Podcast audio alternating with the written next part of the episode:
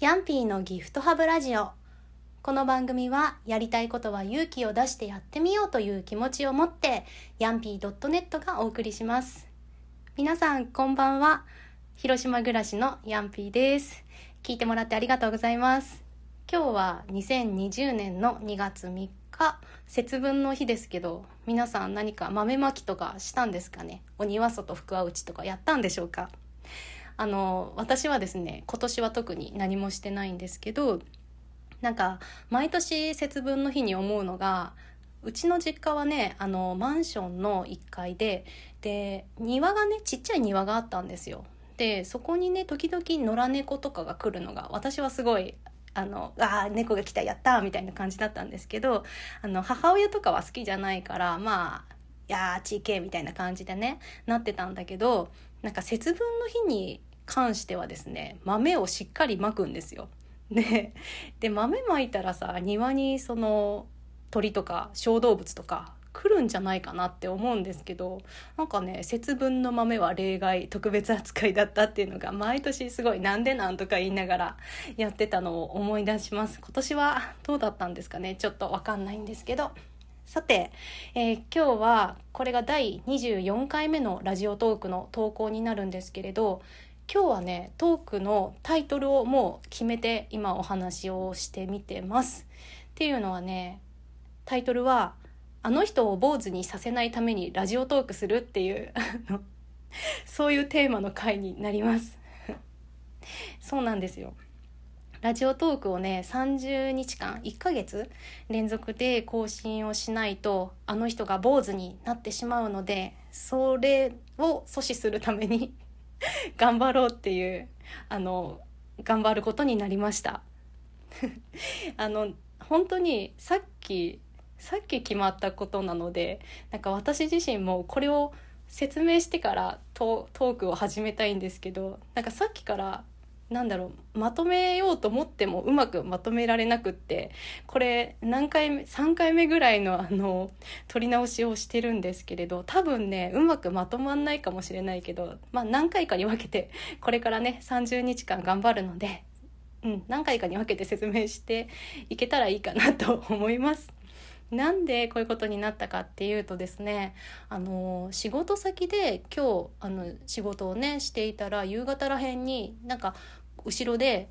ブログを1ヶ月更新するんじゃみたいな話をねしてる人たちがいてで本当に真後ろだったのですごいあのその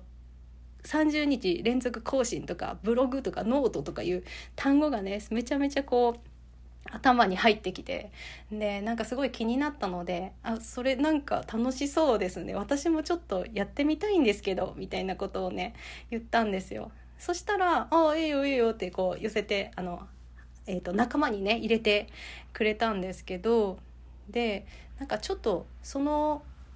30日間更新するっていうのはですねあのまあメインで頑張るというか最初はそのやるって言ってた男性がね一人いたんですけどそこに私もヤンピーも加わってまあ、2人今やろうって言ってるんですけどでその2人が30日間こうちゃんと更新できなかった時になぜか第三者のまた別の男性が 坊主になるっていうルールが敷かれていて なんかそれがね聞けば聞くほどその第三者の人には何のメリットもないんですよ。私たちがちゃんと30日更新できたとしてもなんかこう何ですか一緒に祝うとか お祝いがあるとかそういうわけでもなくただただできなかった時に坊主になるっていうなんか すごいな何の罰ゲームだろうみたいな感じの ルールがね引かれていてであなんかこう聞けばね聞けば聞くほどあこれはちょっとまずいかもしれない。もし私がなんかこううっかりしてとかねこう忘れてて一日でも更新できなかったらその坊主になるっていう人はなんか結婚式とかするのかな？ちょっと分かんないんですけどその晴れの日にもしかしたら髪の毛がまあバッチリ短くなってしまうのかもしれないと思って。で本人も体操を嫌がっていたのでなんかえ？なんかどどうしようかな？なんかあもしあれだったらもしできなかったら私があの借り上げでもいいですよみたいなことをね申し出てみたんですけどいやそういう問題じゃないみたいな話で、まあ、とにかくですね私もやるやりたいと言った手前ですね。えじゃあもうちょっとやめますみたいなことはできずにあの30日間。だから今日2月3日なのであちょうど3月3日ですね。おひな祭りですね。うん、その日まであの 連続更新チームに入れてもらいました。なのであのはいこれから頑張っていこうと思いますので改めて皆様よろしくお願いいたします。でなんでそのあのね参加してみようかなって思ったかっていうとやっぱりこのラジオトークの年末年始マラソンっていう企画があったんですけれどそれがね10日間あの連続更新できたらみんなで Amazon ギフト券をお年玉に配りますみたいな素敵なあな太っ腹な企画があってですね。でそれにあの参加してみた時にですねあうんまあやっぱりその何か強制力があるとか24時間以内とかそういうのがあるとあとまあ頑張ってる人がいっぱいいるとかで最終的に何かご褒美があるとかなんかそういうのがあると本当に何でしょうね私みたいなこうなんか感じのなんですよどっちかっていうと怠け者 な感じの人でも頑張れるんだなとも思ったし毎日やっていて楽しいことだなとも思ったんですけどねこのラジオトークが。なのでうん、ある程度強制的な力があるっていうのはすごい、うん、重要なのかなって思ったんですよ。でその時の回にも言ったけどやっぱなんか初めて見たばっかりの人とか、うん、そういう人にとっては無理やり無理やりというか、うん、そういったルールがあるっていうのは重要だなと思っていたのであのあここぞとばかりというかこれはいいチャンスだと思って、えっと、入れてもらった次第です。いやーしかし大丈夫かな でその坊主になるっていう人がですねなんか僕が坊主になることで様々な影響がありますっていうメッセージを送ってきていて。なんかそれがね想定される被害っていうのがあって仕事へのモチベーションが下がる。まあそうですよね。そうすると指示が雑になる。スケジュールも嫌がらせでキツキツにしますと。これが私たちにこう制作にあのなんでしょうね降りかかる災難だよっていうのをねアピールしてくれてるんですけれどもいやでももうなんだろう始まっちゃってる感じなので頑張っていこうかなと思ってます。でもうそのもう一方の人はねすでにノートを更新されているようで私はまだかみたいな感じになっててあと2時間ぐらいですけど大丈夫ですかってさっきメッセージが 来てて